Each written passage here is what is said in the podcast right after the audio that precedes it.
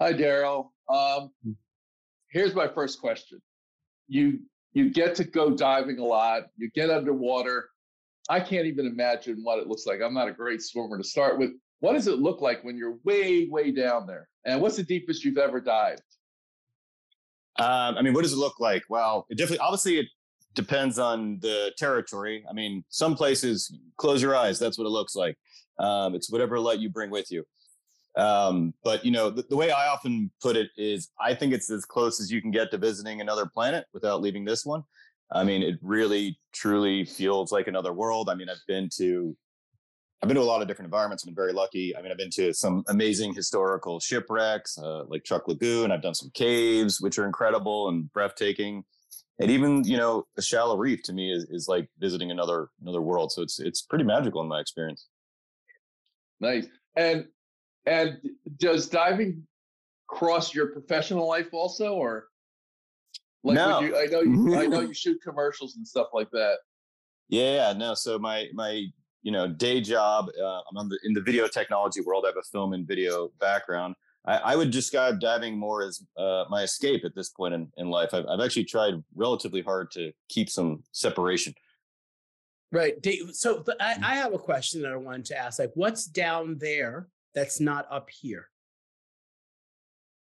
Um, what's I mean, a lot, but I, mean, again, to me, it's it's an escape. It's almost a, a fascination or a fixation. Um, what's down there that's not up here? It's an entirely different universe. It's an entirely different reality. I guess that's what's down there is a reminder that you know sometimes I walk around in my daily life and I get so used to it that it's like an assumption. I'm like, this is the way the world is because this is what I see all the time.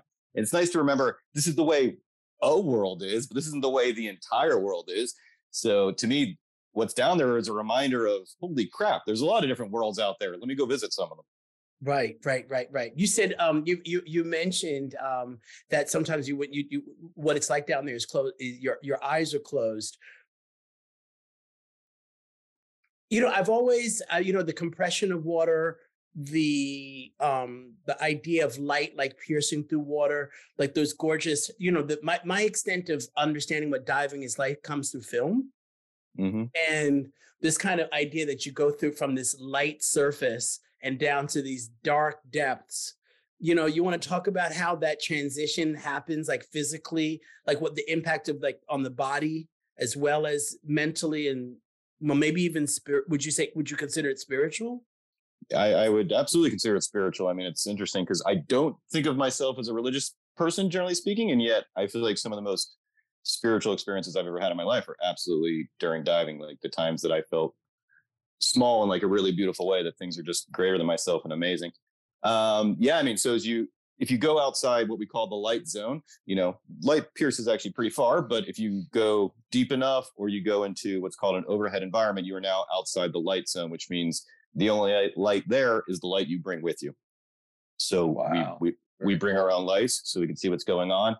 Um, there's definitely a physical impact. Uh, there's definitely a mental impact. Your mental skills slow down. You know, sometimes just to they'll when you're training and diving, they'll, they'll give you a little puzzle on the surface and they'll take you down and make you do the same puzzle again, just to prove to you your mental capacities are diminished. Um, the drink, it's not unlike being intoxicated, and the deeper you go, the more that increases. There's different gases and ways to offset that some, but absolutely your mental capacities um, are are decreased and in some ways that's uh, exciting and in some ways that's that's frightening Mm. Oh, sure. Hey, Leyden, you want to do the introduction? Hi there. We- are Mad Creative at Ed Letterman and Leyden Lewis. And uh, today we are joined by Daryl Goldberg, who is in the video and directing uh, production uh, arena. I am sure I will completely edit that, so Ed will. And um, so we're here talking about life lessons um, with with Daryl, and let uh, let Daryl explain what that means a little bit later on in the in the uh, in the podcast. But uh, Daryl is a uh, a prof- Would you consider yourself a professional diver at this point? i'm proudly not a professional i'm an amateur I'm, I, I, I would consider myself a dive enthusiast but i would not use the word professional What is the difference between a professional and an, enthu- and an enthusiast? At, at, at, as much as you've been diving, i I mean a professional is is making a living it's it's getting got paid it, got it, Mhm. got it, got it. got yeah it. yeah Understood. You know, my my first job ever was the only full time job I've ever had was working at a color lab, and I used to do the printing for Al Giddings. You ever Okay. heard of him? It's, Yeah, he- I'm str- was struggling to place it. Yeah. He was an amazing underwater photographer. You know, he shot the James Bond movies when they had Oh, wow. underwater, but but he was an artist also, and that was incredible. And uh, that was my first and last uh, endeavor in full time work. If he did the Bond movies, he he influenced me and a lot of divers. I mean, a lot super fun. Talk about that. What do you mean? Well, Tell, Mhm. tell, tell us about that. What do you? t- I don't have any reference points for the Bond movies and diving, so talk about it. Oh no, there's some. Um, I'm. I want to. I'm, I want to say it's. I'm going to mess this up. I want to get it right. Which one? Where uh, Bond has the. Bond has the little stick rebreather in his mouth. He puts this like pencil in his mouth. He can breathe underwater. It's like the early Oh, days of. It's the early days of diving, and there's like no equipment. There's just like a shirtless Sean Connery, and he throws a tank on his back, and he jumps in the water. Um, there's lots of fun stuff from a diving perspective in, in some of those early Bond movies where they just like they cut the guy's uh, air tube and he drops dead in two seconds as, as if you couldn't hold your breath for two seconds. Um, but I, I didn't unpack it that much when I was a kid and I watched it all and I was absolutely inspired by a lot of that stuff. Oh, nice. So when you're you, when you've been intoxicated going deep down, what's the deepest you've ever gone? Uh, 180, 183 feet is the deepest I've been.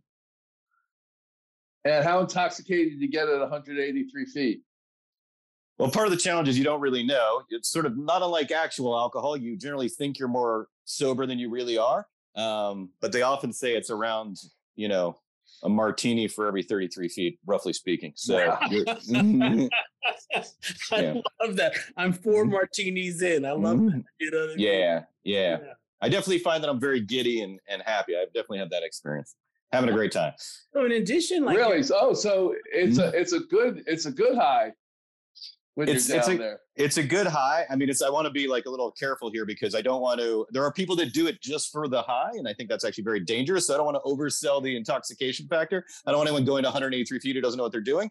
Um, Right. But it it is absolutely yeah. You you feel it. right, right. The um, uh, so what what are you? Were you um, like just talk about the surface for a second? You know, as a creative. You know, one of the things that I we- talked about early, like you know, when we were getting ready to to have you on the show, is like, you know, creatively, we all take on different forms. You know, we- have we're we have painters, we have other people, we have animation individuals. Um, I'm I'm an I'm a designer. I deal in the world of environments. So, and a lot of a lot of times we've you know even during a a piece, a ballet piece, they will try to you know reconcile this idea between like this underwater environment and things like that. What attracted you to to break the surface? And like you know just talk about like creatively from a creative perspective how does one go from the sand or the earth to the water? Like some more like you know like how is the poetry of that? Or was it just like i'm just going underneath. I just want to be inside you know like what, what it how did how did you turn that into something you wanted to do like or, Uh, how did you act on on on maybe the passion of of something you had seen Um, so I can remember I was a little kid, maybe like 12 or 13 years old, snorkeling in, in Florida. And there's a there's a fairly famous statue in in Key Largo. Um, it's Christ the Abyss. It's this underwater statue of Jesus. And I remember snorkeling around it and thinking, this is great. This is amazing. And as I was snorkeling around it, I saw divers pass below me. And I thought, I mean, this is good, but that's clearly way better. It was just very obvious to me. And then I saw there was an IMAX movie I saw um well, I think it was called The Living Seas, and Sting did the soundtrack, and that like blew my mind. Um, so I, I was really, and I used to watch like you know National Geographic and Nova documentaries. I was really, really fascinated with the underwater world for a long time, and I had this idea in my head for a long time that I wanted to do it. And the frustration, as I look back on it now, is that I waited, and I, I always knew I wanted to do it, but I thought like I don't know what I was waiting for. Like I thought I was waiting, I, I was waiting for like someone to do it with me, like I needed a partner, or I needed the courage or the circumstances or the skies to open up and go, it's time. Um, and that never came. And I sort of woke up one day, you know, talking. I think I was listening to other inspiring friends who were doing exciting things, and I sort of had this like, "What the fuck am I waiting for?" A moment. you Right. know, and went to the dive shop and, and signed up for a class that day. But it always had been, and it still is, like a, almost like a fixation to me. Like I really am fascinated with it. How often do you go diving? as much as I can. Um, I mean, I live in New York City currently, which is honestly not the best location for diving. It's it's seasonal here, but um, I I am moving uh, in part so that I can and dive more frequently. That's a, a big motivator of why I would like to move. But uh, I don't want to. moving to? Where where where's the good place you're Mhm. moving to that has more diving? Uh, I'm not 100 percent sure where I'm going to land, but my wife and I are going to try Southern California for a while. Oh, nice. I Very did my nice. time in California. Yeah, definitely Yeah. better uh, beach access than I currently have. Yeah. And are you do you, do you do you do other thing like uh so wait a minute, let's just go back to what you said. You said you had you you, you dropped a lot of little goodies there. Um other people were doing things that seemed to be inspiring you or they were like living their lives and like you got, got motivated and you said i need to be one of those individuals who participates in their life. You know what i mean? Like that that, that that's what i heard. I don't know if that was what you were getting at and so like look wa- watching other people and seeing them uh, you know kind of actualize was a way for you for you to take take take action in your own life Yeah, absolutely. Because I remember, I again, I remember watching these movies and there'd be like these guys with like multiple tanks on, they had two tanks in the back, and I'd be like, in my head, I was like, oh, I think these guys are amazing. I can't do that. And I was watching other friends in other areas have this moment of be like, well, why, why not me? Actually, I don't understand why not me. And then I kind of had that moment for myself. I'm like, why can't I be the guy with two tanks? I mean, like I know I got to train and work my way to get there, but if I train and work my way to get there, why not me? And that to me is inspiring for whatever the hell you want to do. for whatever dance paint or whatever Uh, right Yeah. So I'm going to move a little bit away from diving. I sort of I read your bio there and online, and it said you do you're doing next level creativity or next generation Yeah, we call it. Uh, so we Because call I I'm like as old school as they get, and still Mhm. surviving. I know. I see. I see the uh, the the celluloid film camera behind you. It's a beauty. Yes. Um, I but I started in celluloid too. I have a my last film that was actually on film came out in 2009. Um, so yeah, no, I have a film and TV background, and now we we call it next generation video. So that means lots of different things, but the video might be personalized. So you could actually literally get a video that says, "Hi Ed, hi Leyden," and your video is tailored to you. Even if we're making millions of them, it's tailored to individual. The video could be interactive, so you can actually click on it. It's kind of like gamifying the experience. Um, the video can change in real time. Sometimes think of it almost as like a living animal based on the data that's coming in. So there's lots of things that are happening in the video space to evolve video technology. So the company I work for is is at the forefront of a, of a lot of that. Oh did you and what is the oh sorry sorry? What does that creative process look like? Though, what is is it a creative process or not a creative process of looking? Yeah, no, I mean it's a creative process. I mean, so most of the clients are major brands, Fortune 500s. So generally speaking, uh, they come to us with some problem they want to solve. You know, um, you know, hey, we would like to reduce calls or increase sales, whatever it is. They have a goal, they have a pain point they're working towards, and then you you sort of work backwards from the problem of trying to make sure I can find the right tool for the job and how to use it. So it's it's really creative problem solving, but you know, in a it's video, so you still want it to be engaging and captivating. And we're all in, you know, the attention marketplace. Everyone's battling for everyone's attention. I'm on a podcast right now, so you'll soon be battling for people's attention. I'm I'm I'm in that I'm in that battle as well professionally. yeah yeah um, I, I I know where we sort of come from is not solving the problem. It's sort of Mhm. interesting, is that we're not trying to solve a problem. We're just trying to be what we want to do and and just sort of find the love of it and just go. And which is how I've sort of done my career. Sometimes it's worked out. Sometimes it's not worked out well. You know, but my philosophy is like, how do you do something that you love and and make that work as opposed to problems. So it's really interesting to hear your you know different point of view on create on solving creative problems. Yeah, I mean, look, I can come to this from both angles because, like, in my day job, you're right, it's a, a job, and then in my personal life, you know, like I wrote a book and stuff that's very much more what you're talking about, more for myself. So, I, I do think um, I do think they're both very, very creative, but kind of like the rules you have to play within are a little different. Um, you know, if, if I'm working for a major brand, they have their brand guidelines. I'm not going to change their logo and their colors, right? Like they, there's certain rules I gotta, I gotta play within. Versus if I'm doing it for myself, um, there, there are no rules. But I do think, you know, to your point of I, I almost think doing things for hire gets a little bit of a bad rap, and that you can bring more of yourself creatively to the table than I think people often think.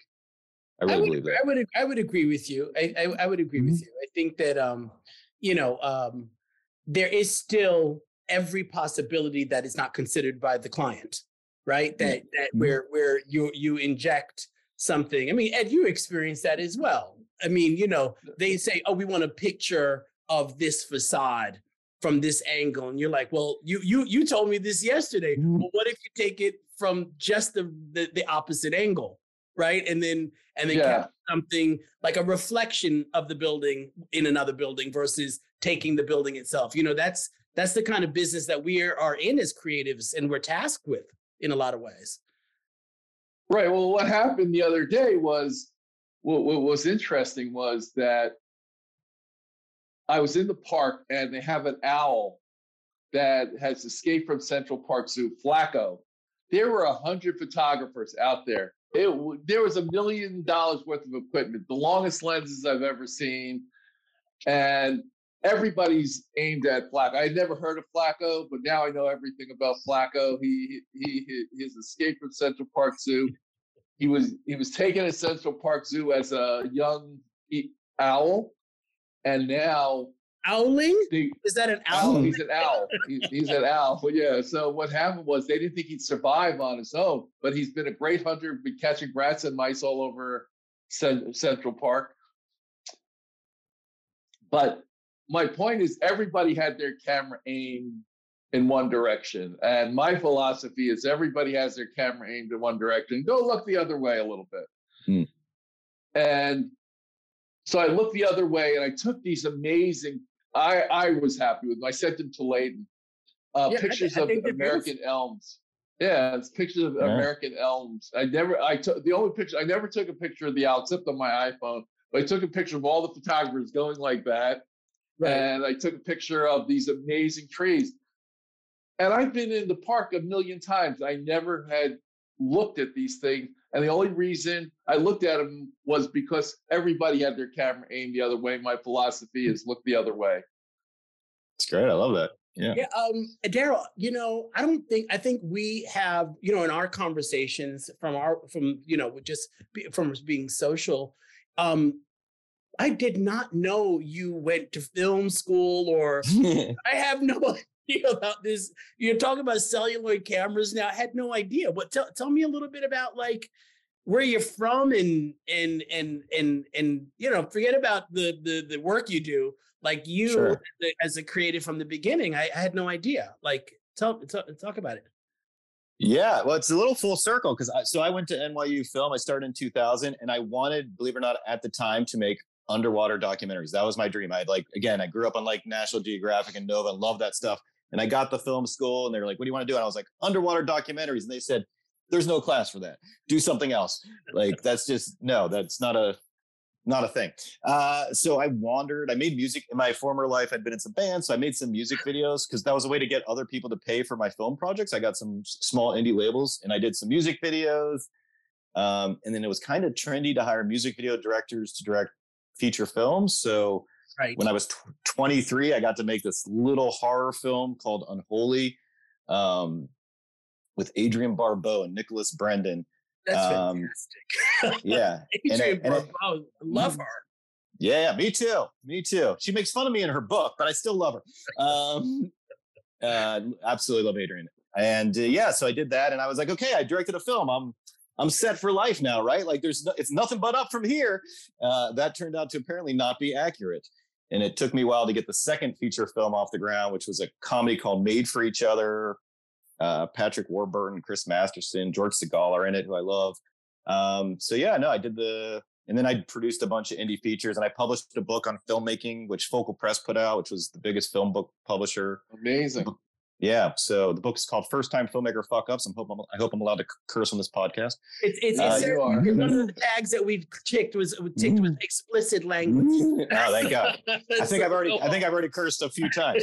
So yeah, no, I did, I did that, and and while I was trying to make my own movies that I was very passionate about, I had to pay the rent. So I was doing commercials, and I did what's called you know large format media for years, and I just kind of meandered into personalized video and next generation video. It's sort of living at this marriage of where video meets technology is very interesting to me. So. Uh, you know, it's like a lot of people's careers. I think I didn't, I didn't zero, nothing was planned. I fell into everything I did to, to a large degree, but I've been very lucky and I feel very grateful. Excellent. Um, Ed, you have any que- anything particular that that was triggered in your question? Your question for for Darren? Um, you know, I I, what I found interesting that nothing was planned, which is really, a you know, great way of uh, dealing. I'm still interested in just. You said, what was it like making a feature film? you Yeah. f- I mean, feature, I mean, uh, what's it like making a feature film? Wow. It's a, it's a blast. It's amazing. And it's incredibly exhausting. I mean, I was making indie, maybe it's different when you have, you know, tens of millions of dollars, but when you're in the indie film world, holy, like you better be insanely passionate. And I was, so it was the time of my life. But if you're not insanely passionate, you're going to crash pretty hard. Right. I, I, I, Mhm. I- me personally, I think that's with anything when you do it on your own and you do it. I mean, clearly, Leyden and I had no road. I mean, and when you have to make it up, you if you're not passionate, if you're not really into this whole thing, you are just gonna like you know, and e- and then you learn how to be bold. I mean, my mm-hmm. issue early on was I was not bold, and my other issue in was that I had no training in photography, and my stuff sucked. I just didn't realize it until I was around thirty. You know, my stuff Yeah. in my twenties was like a, like I was like going out there with a shitload of passion, and I did just didn't have the skill level. yeah, I, I think that's I think I want to press you on that because I think that's an important piece to talk about because I think people assume like I have to be naturally gifted and blessed to start. And I always want to be like, everyone starts out a that's beginner. bullshit. That's total Yeah, yeah. bullshit. Oh yeah, uh, yeah. So maybe it's worth pressing you on that one, talking about, you know, how did you start? I mean, again, maybe maybe it takes a little delusional confidence to be honest, but about starting where you're at. Well, I think you're. I think I love that. Com- I love that term, delusional confidence. You know, I mean, Yeah. because that's the thing that makes you get up despite not having the rent money, right? Right, yeah. You know, and and um, yeah, I, you know, sometimes I, I- you know, I have to say, I, you know, because you've written a book that is about lessons, and I think what most people will come away with when they see this kind of let's say if it if it lives in that self-help world right like of Mm. of um is that this is the this is the apex it's the end it's the thing that and so i was thinking last night as i was listening to one of these like militarized master your mind books i was like holy shit i cannot handle this i am so not ready to master my mind right now. I just want to kind of feel my way through it and i think that that's kind of honoring where i'm at too like so you know what do you say to that point about you know delusional confidence to and and and failure like for a creative right? Like what, do you feel like you had failures or do you feel Mhm. like like okay so talk about a failure I'll say that life has been an easy cruise. Nothing to talk about. Good talking to you guys. now i write books and you know it just went from better to better to better. That's my life story. Uh, no, of course you have incredibly painful failures and crash and burn. I mean, and that's I, I mean, there's this great concept in Buddhism of the beginner's mind, which you know the concept. If I think you probably know it, but it's basically like if if you think you're an expert, you're done learning. You've cut yourself off. I got it. I'm an expert. There's nothing more to learn. If you have the beginner's mind, then you're you're in a the mindset to learn. So I'm very careful in the book, whatever that I'm doing, to be like, I am not presenting myself as an expert. I'm trying to present myself as a good student. And these are just a student's notes, and I'm sure I have a lot more to learn. Um, so it's almost like I think you start out thinking you're an expert, and then you, the deeper you get in to almost anything I find, you maybe you start to meet the real experts and you realize where you're at. And that's Mm-hmm. very humbling, but very educational. And you and again, just remembering where you can't I think once you think you're the expert, you're done. There's no more learning, right? So I'm never the expert. I'm always the student. I don't know. I don't think Ed under and Ed Mm-hmm. knows that how much I've leaned on you personally. As you, you happen to be a personal friend, and and Mhm. Ed is a personal friend. Both of you have made a large impact. You're both experts on living life to me, by the way. Yeah. Well, thank I- you. I'll I- take it. I have to give you. Uh, if I you mean- ask my wife that, she would say I'm not an expert living life. Doesn't Yeah. matter. I'm telling you, it's my reality. All right. And um, you know, it's it's it's a, it's good to hear that. I think I don't I, I really don't want to under um undervalue or just misunder let let let our let our audience really understand that you know we talk about this and we hear about these things about struggling and and and and and, get, and getting back up and struggling and getting back up. I that's the whole game. That's the entire fucking game. And so important to just get up learn the lesson dust off all the the you know the irrelevant stuff and and and you know take the nuggets of, of of knowledge and gold that you took with you to move forward you know um And if it wasn't, because I mean, I know a bit of your story, Leyden, a bit of your struggles. I'm gonna I'm gonna asking this very sincerely. sure If if it wasn't hard, would you still want to do it? Leyden would say yes, I think.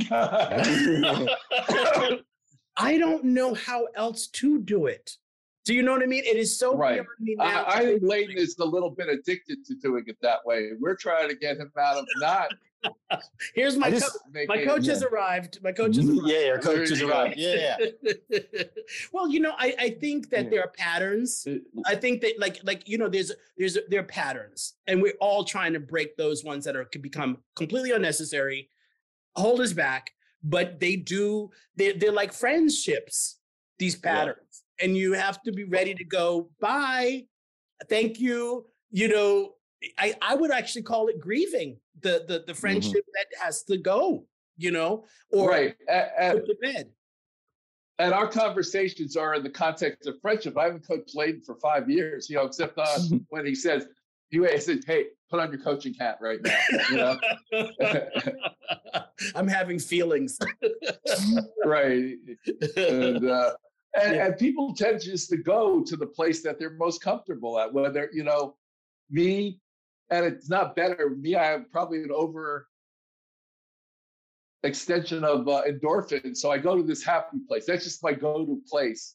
But it doesn't mean it's better or worse. And and even in that realm, you leave stuff on the table if you just go to one place. You know, Mm, What do you mean by that? Ed? so leave something on the table. What what does that mean? at least you know well you're leaving sometimes you're leaving those things that are really sad and not acknowledging them or you know grieving. You know i sometimes have a problem just acknowledging grief grieving things. Like okay my life's about moving on. Like if you don't move on you're just going to stop. And because that's you know it's the life of a photographer and freelance. Sometimes when things happen that aren't so happy or involved your endorphins and involved other things that I will tend to just like, okay, let's grieve for three days. You know, for instance, when I was paralyzed or when I had spinal meningitis, I had facial paralysis, like I grieved it for like three days. And it was like, okay, now we're moving on. That's it. But you, And- you, you thought you grieved it for three days. Is that what you're trying to tell Right. us? Or like, Exactly. I like, I thought you I know- grieved it. Right. and then it comes back you know then it comes back years later where you actually get a chance to grieve it so being in this happy zone all the time what i leave on the table is sometimes just authenticity of grieving Mm, yeah. you know grieving in a way that lets me get complete about it Yeah, we talk about that. We talked about that in, in, in our conversations about getting complete on an on something where it does we don't complete is not the end of something. Getting complete is Yeah. yeah, it's just uh Well, it's, when- it's fully yeah, fleshed out and understood within the body and this in the spirit. Yeah. Yeah, Uh, I think you but- often find, find little. I, I know I often find. I was I cleaned out a storage locker last night, and I found some little pools of grief that I thought I had fully processed, and it turns out they're they're they're still in there. So it's definitely not a not a straight line, but I I appreciate the note of giving yourself the space to make sure you are grieving and not just saving it all for later. Right, right, right, But right. but, but my point is, we all have this place, our natural place to go to. Yes, Our tra- absolutely. I would. I can, And- may, I, may I say that our trained place? For me, I feel like it's a trained place. Yeah, I'd And say, yeah, I'd that- say but I it's like a think habit. Natural, you know? natural, yeah, habits. Habits to me are trained. You But I also think you said something interesting because you said, you know, almost Leyden wouldn't want to do it if it wasn't hard. And, and that to me is like someone who, and I relate to this, by the way, your, your comfort zone is discomfort. Like there is a comfortable discomfort um, in, in that. Well, we looks had this conversation. Yeah. Yeah, we, we had Fuck, this Daryl, what are you conversation coming over here to tell the truth today or what? You know yeah, what I mean? yeah. I, I wanted Yeah. you to like fake it until you make it or something. But I'm still, don't worry, we can keep going. More, yeah. No, I had this conversation with Leyden before. He said, "Hey, listen, you like, you know, there's a part of you that is that if it's not hard, it's not part of who you know your natural way of being. So working on making it easier is not as easy, right? Would yeah, you say You're, you're, you're, you're, you're absolutely right. I don't, I, I think I get because it's out of your comfort zone? Well, I mean. I have, you know, listen, I grew up, you know, I used to think that we were because we were fed and we went to school and and and, and our house didn't burn down that I was from a rich family. But the fact is I grew up from a poor immigrant family. So, you know, I think I become unfooted. I literally like the earth starts to feel like what? What's happening? Why are we like why is there a four five course meal being served to me and who's this guy handing it to me? You know what i mean? So i there is there's sometimes i have to breathe sometimes through through abundance if that makes any Mhm. sense. It's kind of like i'm not accustomed to it. I'm accustomed to doing things in a particular way um, especially in when being served or or or or access to spaces. And now i i i, I navigate the interior de- de- design and architecture space which can be kind of elitist sometimes and very Mhm. um, uh caste system like you know? So you know it's it's it's it's a it's a space where i've had to get comfortable at different stages of my own career like you know kind of navigating those spaces. But i do want to come back to something that i thought was interesting. We're three men discussing grief and um, um, ed would would would say or did say that it could take you know three days spinal meningitis i'm done. Do you think i mean i don't know how if any of if, uh, either of you think that that's different because you're you know this is an opportunity to get vulnerable like about being a man and what's what's necessary for a man or what we think is necessary for a man to survive this world Yeah, uh, yeah. I mean, uh, toxic masculinity is one of my favorite topics. So absolutely, no, I, I think, and I, I haven't mastered this as well. So it's sort of like I can intellectualize it, but I don't know that I'm there. You know, yeah, we live in a world that I think still tells men you're supposed to be the strong one and you're supposed to be tough, and you know, it's okay to yell and scream and be violent. That's all fine, but it's not okay to you know cry and mourn and talk about loss. It's certainly not attractive if you like to get a partner you know i have all that crap swimming around in my head you know i still have trouble mourning publicly i've gotten much much better at mourning privately that's a huge breakthrough to me i'm not very good at doing it doing it publicly like Hmm. with other it's- people it's- my my wife's sister Susie passed away about uh like six or seven months ago. Like maybe July, it's right? eight months ago. What? july And what's that?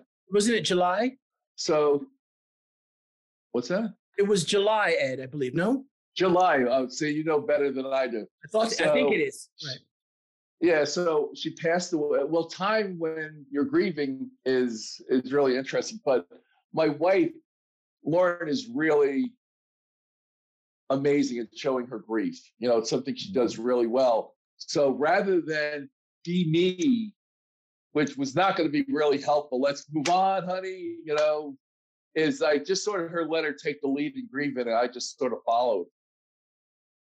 yeah And that's how I learned about grieving a little better. And it brought up stuff about, you know, when I was paralyzed and, you know, um, and that life was going to change forever. So I just let her lead on it. And I realized I learned so much rather than thinking I knew the answer.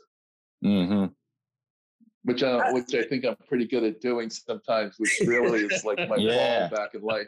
You know, um during those deep dives they you know as we because i kind of I, I mean i would love one day to say daryl let's go diving. And i and, and, and, I, and you and i take and you take me along um because i would need you to take me along okay? I'd I'd love to bring you, but go on. so so like wait, wait, wait did you did um in those states are you able to did, did you find i mean we talked about intoxication and that's one uh translation of it.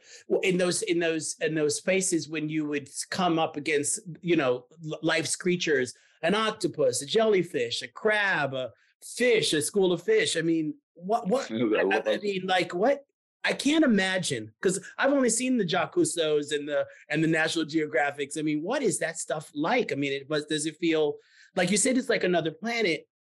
But I just want to know like the beauty of it. Like, it, could you describe like the beauty of it? Yeah, I mean, I've I've I've been very lucky to have some a few of those moments that are really you know magical. I mean, I I when I got into diving, I was at a really kind of low bottom of my life, and I had a very dark view of the world at the time. Um, and I did this thing, and I remember, and I had been in this kind of really bleak abyss for a while, and I remember at the end of a dive, you have to do what's called a safety stop, where you just hang out. You just have to hold still um, as you come up. And I was doing that. And I had this moment as I looked around and I was like, oh, right, life can be amazing. I had forgotten that for a long time. I just forgotten that there was I the the world I was living in just looked like shit in every direction. I was in a very dark place. And I abruptly remembered that life can be amazing. And it's probably some of the high I still chase. And I've had that moment several times in diving. There's other examples I can think of. I, I once saw um, a whale mother and calf, and like it was a magical experience. Like, how often does that happen? Um, uh, I've done a few whale experiences. I've had moments in a in a cave where you kind of you're swimming through these these cave systems and you see a big giant rock on the ground and you kind of realize that rock used to be on the ceiling but thousands of years ago it fell from the ceiling to the ground and then i have this moment of well that's going to happen again at some point. I'm not sure if today is the day but one of these days it's going to happen. And if today happens to be that day i'm done. That's it. And you remember your mortality and i know that sounds bleak but to me that's inspiring. Like there's something you know this is like a very stoic concept of like remember you're going to die. That's an inspiring thing you know? So i think it's a nice reminder of mortality which i mean that in a positive way. Yeah, of course. Brutal, Well, being it's like a aware, practice you know, in yeah. a lot of ways. in a It's lot of ways, it's a practice.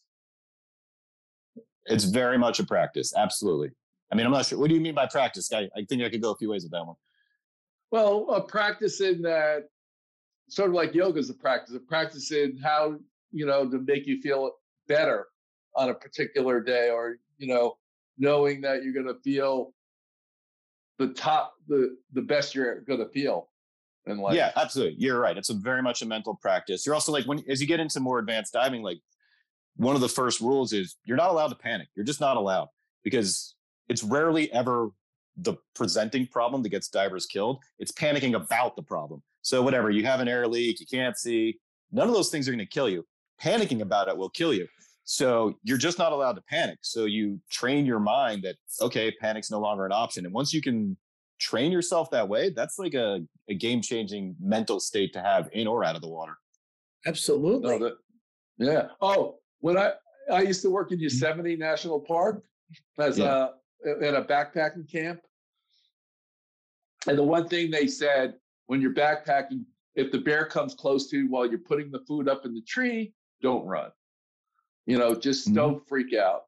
So I'm in Yosemite. I'm like 20 years old working, and the guy who trained me is we're taking 10 kids backpacking, and we get we're backpacking late at night because we got a little lost. And now here's a bear. I'm pushing the food up into the tree while he's pulling the rope to get it so the bear can't reach the food. And the bear is like right next to me, and I run, which they tell you don't Mhm. run right right? So I ran for my life and I ran past the guy who trained me, who started running with me, and he said, "Why are you running?" He got really upset. He said, "Why are you following me?" yeah. did, did, wait, did, you didn't finish this. Wait, did, did the bear catch anyone? You got to finish the end of the story. No, the bear. The bear ripped open the bag. We chased the bear Okay, away. right, got all some. The bear got some food. All right, I guess I should have. Why, I should why at do we go to these places? I mean, the, the question is like, why, why do we go to these places when there's so much Mm. danger? you know, for a kid from a kid from East New York, Brooklyn, I'm like, like Mm. why, why do I need to be possibly attacked by a bear having a good time? You know, um, but I, I know, I know that the, the Yosemite is a be- is a beautiful place, and No, listen. I grew, grew up in a. I grew up in a thousand square foot apartment, in uh, with six, with five, sometimes six people. My grandmother used to stay with us, and so going to Yosemite was like the opposite experience. And I had never left really New York, Connecticut, New Jersey till I was four, 14 to go send my sister to college at Penn State. So going to Yosemite was like, oh my god.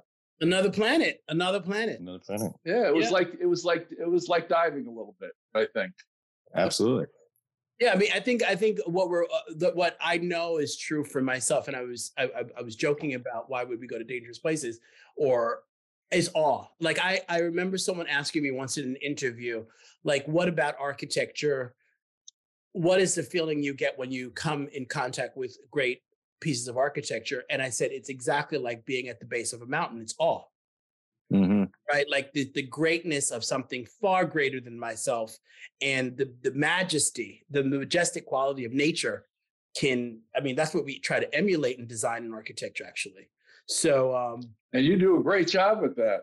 thank you very much. Um, Mhm. I um, so um, in these like as we start to um, Ed, if it's okay, I'm queuing to wind us down a little bit. Like I would love yeah, for yeah. Carl to to have this opportunity to to to, to give us some some key points on and or or or lessons from life lessons learned diving. It's called. life lessons learned diving. Like what are like some key lessons um you learned and what would what what's the takeaway that you'd like to highlight? Uh, I mean, I got. I could obviously talk about many lessons because I wrote the whole book on this topic. But let me try to pick a few. For the interest of time, I'll try to, uh, you know, pluck out pluck out a few few gems. I mean, I, I so we talked about you know getting comfortable being uncomfortable, right? I think that was the topic earlier that I want to talk about. Like, because a lot of times people when you talk about diving, it scares the shit out of them. And my answer is it's supposed to. You should be as comfortable underwater as a fish is out of water. Have you seen a fish out of water? That's Right. you in the water, right? Like it's not it's not your natural habitat. It's not supposed to be comfortable. Um, but if you stick with it long enough, you your brain at some point kind of realizes, oh, I'm not going to die, and you get progressively more comfortable. I think that is exactly what we're talking about in our art, right? Like being get uncomfortable. At some point, you'll probably realize I'm not going to die, um, and you're going to have to keep pushing your discomfort point to keep growing because what was uncomfortable yesterday is not going to be uncomfortable tomorrow. So I can keep going. Stuff like that. There's a lot of them. Oh no, Well, keep let's hear another keep- one. That was good. That was no, no, great. you, you're doing good. That was amazing. I'm doing good. Yeah. Yeah. all Yeah, right. yeah, yeah. I'm I'm pulling it out so I can uh, get other ones. Um, oh, this okay. In so in cave dive in cave diving, you put arrows on the line, and the, the point of an arrow is that if you're blind and had to get your way out, you could feel where the arrow goes, and you would know which direction is home. And it is a painfully simple concept. Um, and the way I equate this to life is let's not confuse simple with easy. I think people often hear simple and assume that means easy. You know, a lot of these things we're talking about are pretty simple. Stay calm, breathe, don't panic, call your mother, eat healthy, exercise. Those are all incredibly simple. None of them are easy. Um, and I think, and I think a lot of that is is really true. Of like, make it as simple as you can, but don't don't confuse that with easy. Yeah, and- right. And It's sort of like, you know, one thing I always talk about is the difference between happiness and joy. Mhm. You know, joy isn't always easy, but happiness is like, you know, something great happened, it was fun, you saw this. But with joy, it's the thing you love doing the most, and it's not always easy. Mm. Exact. Yeah, and it's uh, yeah, yeah. I agree. I think people, I you know, this is a whole other podcast maybe, but I think people have a very poor definition of society has like a very confused definition of happiness, for lack of a better term. Yeah, you know, yeah, yeah. Mm, it's sort of a hedonic definition, and I think it makes a lot of people miserable because they're not even aiming at a target that's going to work. And I agree, like the right. you know, there's better targets. I Connection, forget, purpose, I, meaning. I, I, think of Joseph Campbell and, and, and mm-hmm. his definition of uh, you know life uh, is is a series of what, what is his Buddhist his Buddhist take is life is pain with moments of bliss. Yeah, absolutely. That's yeah. what Joseph Campbell would say. Yeah. Oh, okay, so here yeah. you wrote this book. Yeah. What were the life lessons in starting writing a book? Um, well, that's a whole nother book, I guess. Um, yeah. So, the book, well, the book started as no, literally notes to myself because you know I love diving, and as Leyden knows, I love psychology. So it was just interesting to me when some of these concepts overlap. So I was just keeping notes for myself.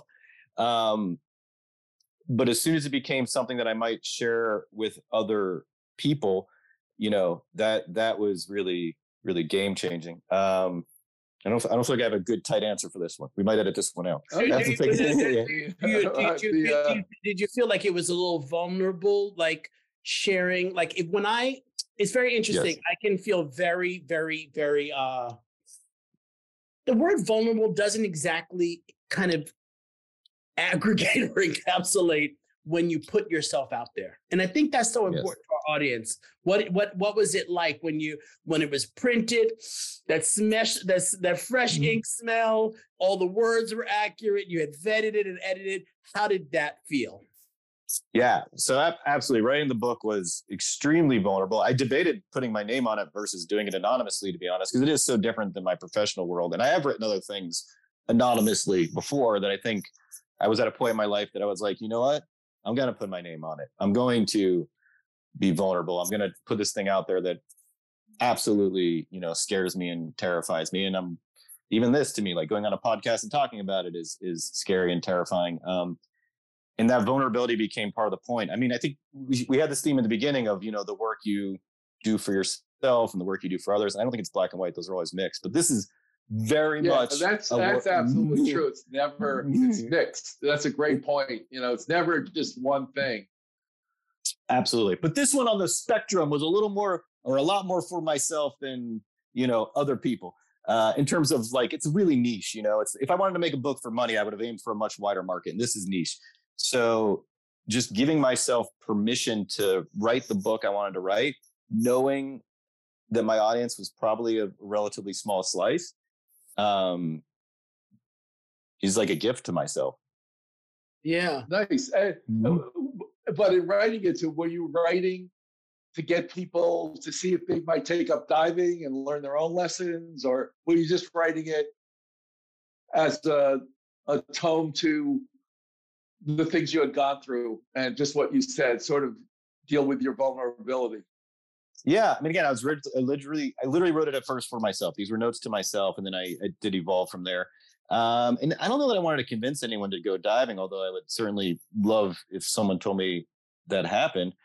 I think I just, you know, wanted to share these little nuggets that I thought were helpful, and I I hope are helpful to others in and out of the water. I mean, some of this stuff is kind of heavy and deep, so I to me a little bit the diving was a little bit of the the sugar that can make some of the medicine go down more easily? Mm-hmm. Well, you certainly inspired me. I think um, when you talk about going to another planet, I, I do I do want to just officially say I think we I think we know a little bit more about space. If I understood if I understood the the, the sound bites correctly, we I think we might know a little bit more about our galaxy than we might know about what's happening under two thirds of our planet right? Yeah, absolutely. That's what I that's what I remember hearing and understanding. So um, I could only imagine the worlds that exist there in the darkness and in the light. Um, yeah, uh, I, I, find it very inspiring. You've always inspired me around the, around the diving, and I definitely do want to. I don't swim very well.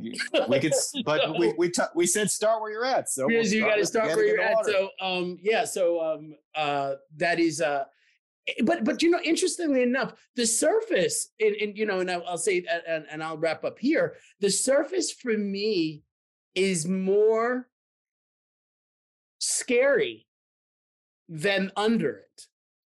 Interestingly enough, for me personally, it's the waves. It's the it's kind of like that in between space. Eh, actually, mm-hmm. if for me is is it's like skimming the surface. You know, when I when I when I dive underneath in a pool or you know when I have had the opportunity in a in, the ocean, um, there's calm there. Up there, where the air meets mm-hmm. the water for me is where the where all the it's like turbulence. I I feel more calm below than I do on the surface. Absolutely. Perfect. Yeah. So I, I think that's something mm-hmm. to take away to, to for for for our listeners to think about. Yeah, I'm sure that I'm sure we could do another podcast just on breathing. You know what what breathing is like under there. Absolutely. Uh, so uh, we'll save that for another time, though. Absolutely. But, I have one more question before we wrap up. What do you hear there? Underwater. So yeah, I mean, um, you'd be surprised. It's very peaceful, but you'd hear. So if you're on scuba, you you hear your own bubbles.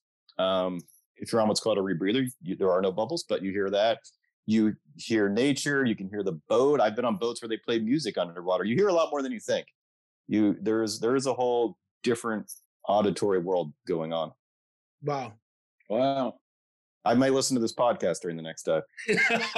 Uh, now, can you can you listen to a podcast underwater? There are. I mean, I don't know that it's particularly popular in the world of diving, but there is such thing as underwater headphones. That is an option. There is. So you could listen to the Grateful Dead or or en- I don't know why Rogers. I thought of Enya. I don't know why I thought of Enya. What are you? I've been on some some boats, some some dive boats drop an underwater speaker, and and yeah, sometimes they'll play incredibly dramatic music. So and I've had those hear it. Yeah, yeah, you, they can, they'll play music underwater. The first I thought I was, they call it narked when you're like you know really out of your mind. The first time I was ever on a boat and I heard a song playing, I was like, oh no, I'm narked. And then like no, the boat actually was playing music in that case. if the uh, fish talk to you, psychedelic Mm-hmm. I want to hear psychedelic music when I'm underwater. I think. Yeah, absolutely, it's doable. Absolutely. Well, listen. Wow, it, it is doable. I never mm-hmm. knew. I know yeah. we did not know that they have now gimmicked up the underwater as well. Right. Which yeah. I think I think that um I, am gonna take a purity puritanical approach on this. I want to hear what's down there. I'm gonna I agree. say that, and I do not need to hear Beethoven or yeah. anything in order to make my underwater experience more more um, complex mm-hmm. than it already probably is. You know. Um, I, yeah. So Daryl, Daryl, where do we where do we find your book? And uh, yeah, yeah, no, the, the book is on Amazon. You can look up Life Lessons Learned Diving on Amazon and find it there. Excellent. And is there any other thing you're any other mm. websites you're you have your own you can, personal website or yeah, you can find me on lifelessonslearneddiving.com. Okay. How about you, Leyden? I am Leyden Lewis. I'm an interior designer and I'm Leyden Lewis Design Studio. And you can find me on Leyden Lewis, L E Y D E N L E W I S dot com. And this episode probably won't be out for a month. By then, Leyden will have been in Architectural Digest. So we will, and we're going to do an episode uh, about that. Um, I'm Ed Lederman. I've been a photographer. So you go to edledermanphoto.com. That's L E D E R M A N, not L E T T E R M A N. And you go to Ed Lederman Coaching for, and I only coach creatives and it's been an amazing, amazing um, experience, and sort of led me to do want to do the podcast. So, and the idea for the podcast came from writing down ideas every day, and this is one that's one of the ideas that stuck. Yeah, absolutely. So, and he, so, and he any, anything, any last words? Any last words, Daryl? Yeah, thanks for having me on. This is a lot of fun. Yeah, that's great. Excellent. Okay. All right. Hit, I'm gonna stop. I'm gonna, I'm gonna stop recording and um. Sound editing and theme music by Will Ainsley. Brian Rzepko was basically our mentor who really taught us all the technicals, showed us how to get this online. We would not be here without Brian. So thank you, Brian. The logo is by Leyden Lewis and Sharon McLaughlin of in New York City. And um, if you're creative, we would love to hear from you. We would love to to email us your story, and if we like it, we would love to have you on. Uh, we are looking for creatives to tell their story, what their challenges are, what they love about working in the creative field, what is working for them. Um, so until next time, I hope you guys listen. This podcast is for you. Thanks.